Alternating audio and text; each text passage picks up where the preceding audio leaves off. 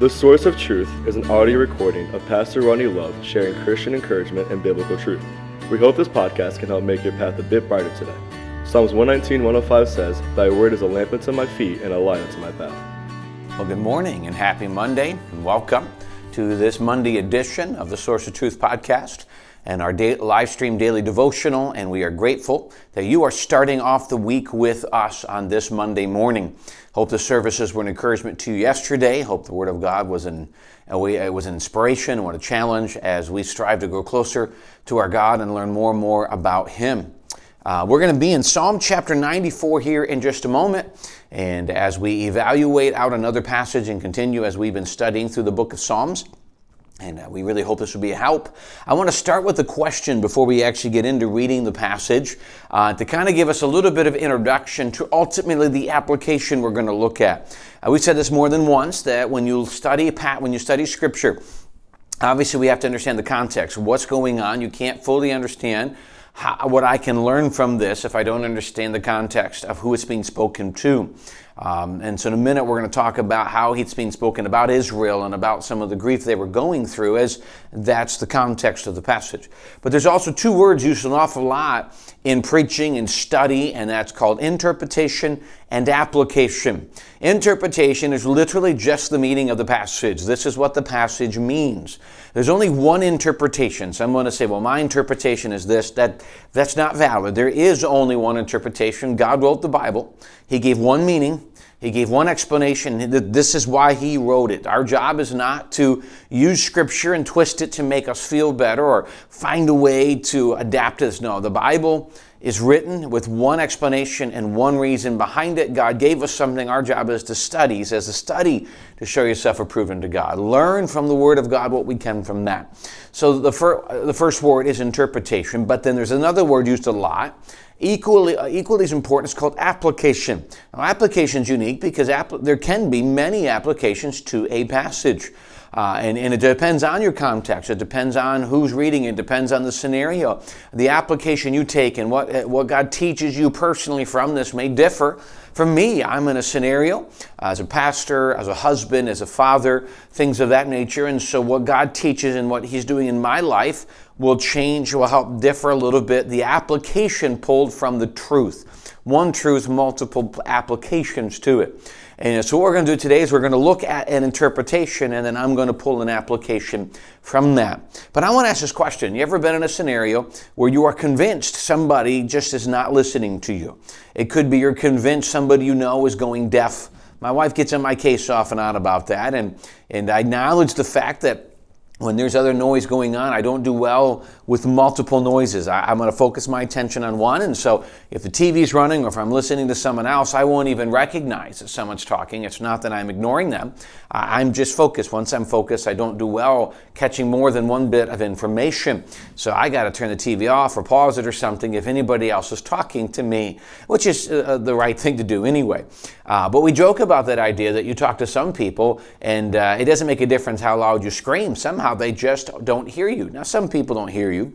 They can't. Maybe they are losing their, their hearing. Some people are so distracted. Some people are frankly just, just ignoring you.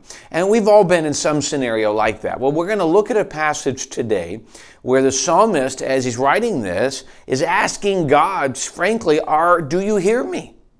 Do you hear what we're saying? And so the application we'll ultimately get to, it, for us, it comes down to the fact that have there been times where you feel like when God, when you pray, when you come, when you're when you are in the midst of whatever it is, or asking God to move, or asking God to do something, you wonder, is He does he hear me? Now, let me give you the simple answer. Yes, he does. He's always listening. But yet, there are times he chooses to remain silent. Now, please understand, he says, If I regard iniquity in my heart, the Lord will not hear me. If I have sin in my life that I refuse to deal with, it's there, I know it's there, and I will not get it right, God says he will not listen to me. He chooses to not listen.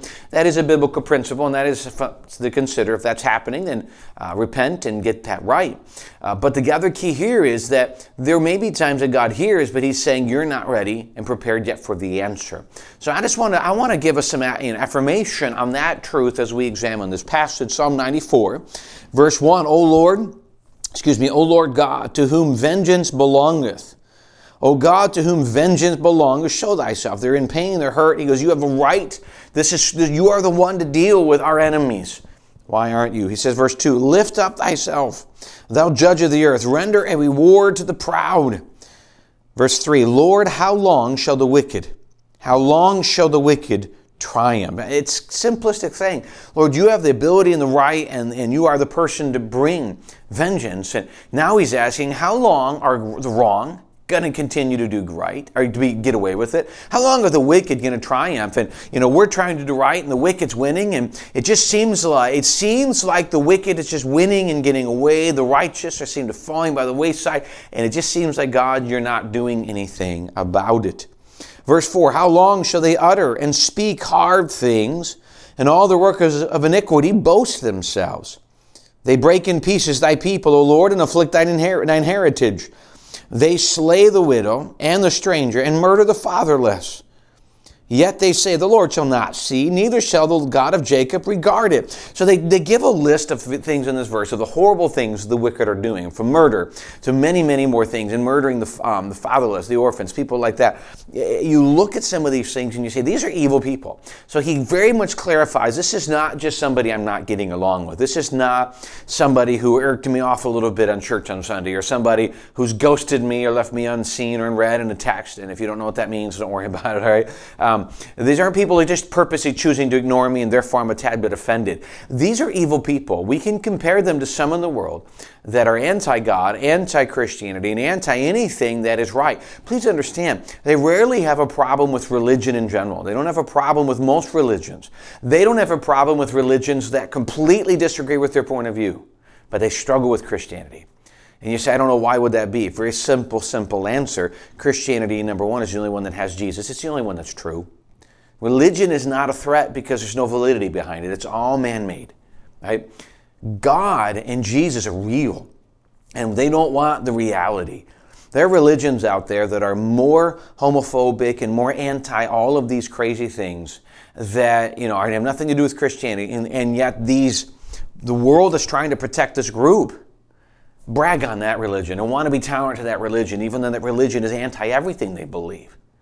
So, but then you come to Christianity that is more loving to that group, and yet I don't like it, I don't like it, because it has really nothing to do with any of it, everything to do with the truth of God, and they don't like that. And, and then here's what he says they will, they will go against you and they will mock you and say, oh, God's not going to do anything about it. And that is, we see this sometimes. We say, Lord, why are you allowing this? So, what do we continue to say? What do we say with that? Verse 8 Understand, ye brutish among the people, and ye fools, when will ye be wise? He that planted the ear, catch this, shall he not hear? He that created the ear, you understand, shall he not hear? He that formed the eye, shall he not see? He that chastiseth the heathen, shall not he correct? He that teacheth man knowledge, shall not he know? Verse 11 The Lord knoweth the thoughts of man, that they are vanity. We're going to stop in that passage right there, but I want to look at this.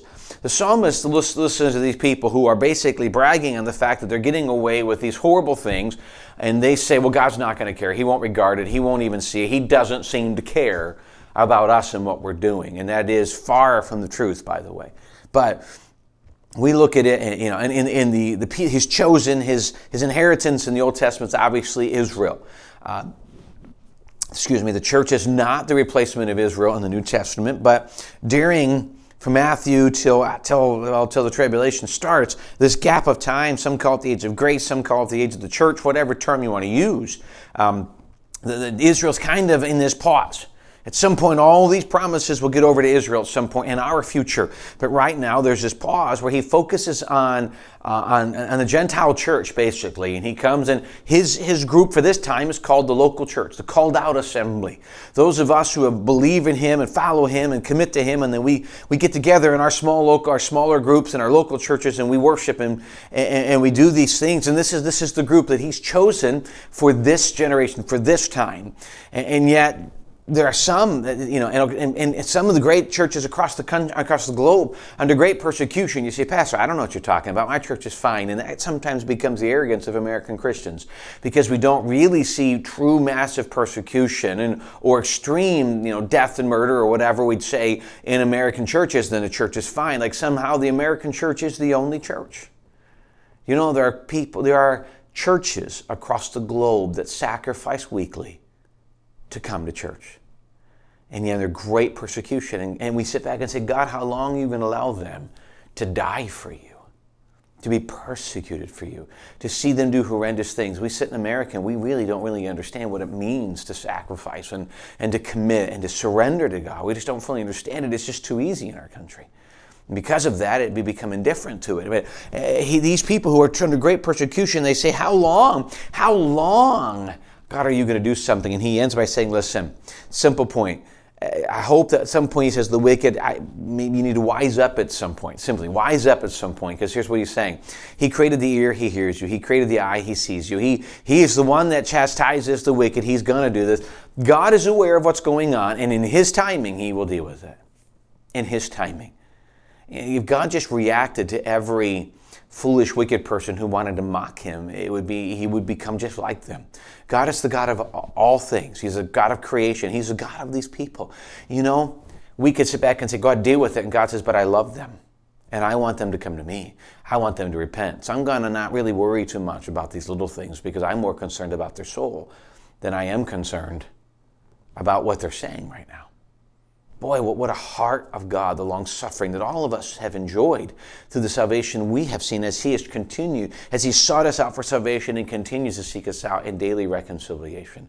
What an amazing God that is. Boy, I tell you, when we look at this, we get a different view of how God views it. God sees what's going on. He's already got a plan. And in one day, we talk about this in the evening services, Revelation, His wrath will come and it will be extreme. But until that day, as He continues to offer grace, may we embrace it personally. May we grow in that love for Him because of it, and may we take advantage of it in sharing it to others and to be and use it as an opportunity in this time before this this age of prophecy ends. Well, I tell you, thank you for joining us on this Monday morning as we start the week off together. Thanks for joining us in the Word of God. If I would give anything from this application, is whatever you're going through, don't worry about it. God already knows it's there. God already knows how He's going to deal with it and how it's going to end. So we give it to Him and we move on. That's really what we do, whatever it is you find yourself in. The great application is whatever you find yourself in right now, God is going to deal with it. God already has a plan on how He's going to deal with it. It's just a matter of time for the time to fulfill God's plan. So trust in Him. Put your confidence in Him and just keep going. Just keep moving forward, knowing that whatever it is you've asked, He cares. He sees, He listens, He knows your need, He knows your heart, He knows your pain, He knows all of it right now, and He has a plan to resolve and to deal with what you're going through. He's already done that. So simply this put your trust in Him, and in the right timing, he, His truth and His answer will prevail. And man, it'll be amazing when He does. Keep your eyes focused on Jesus today. Thank you so much for the privilege you've given to, uh, to us, to me, to be part of your day. And hopefully it was an encouragement, a challenge, even an inspiration as we continue to keep our eyes on Jesus in these crazy times. We hope it's a help. Uh, we hope maybe if it's an encouragement, if you would share it with others, that would truly be an encouragement to us as well.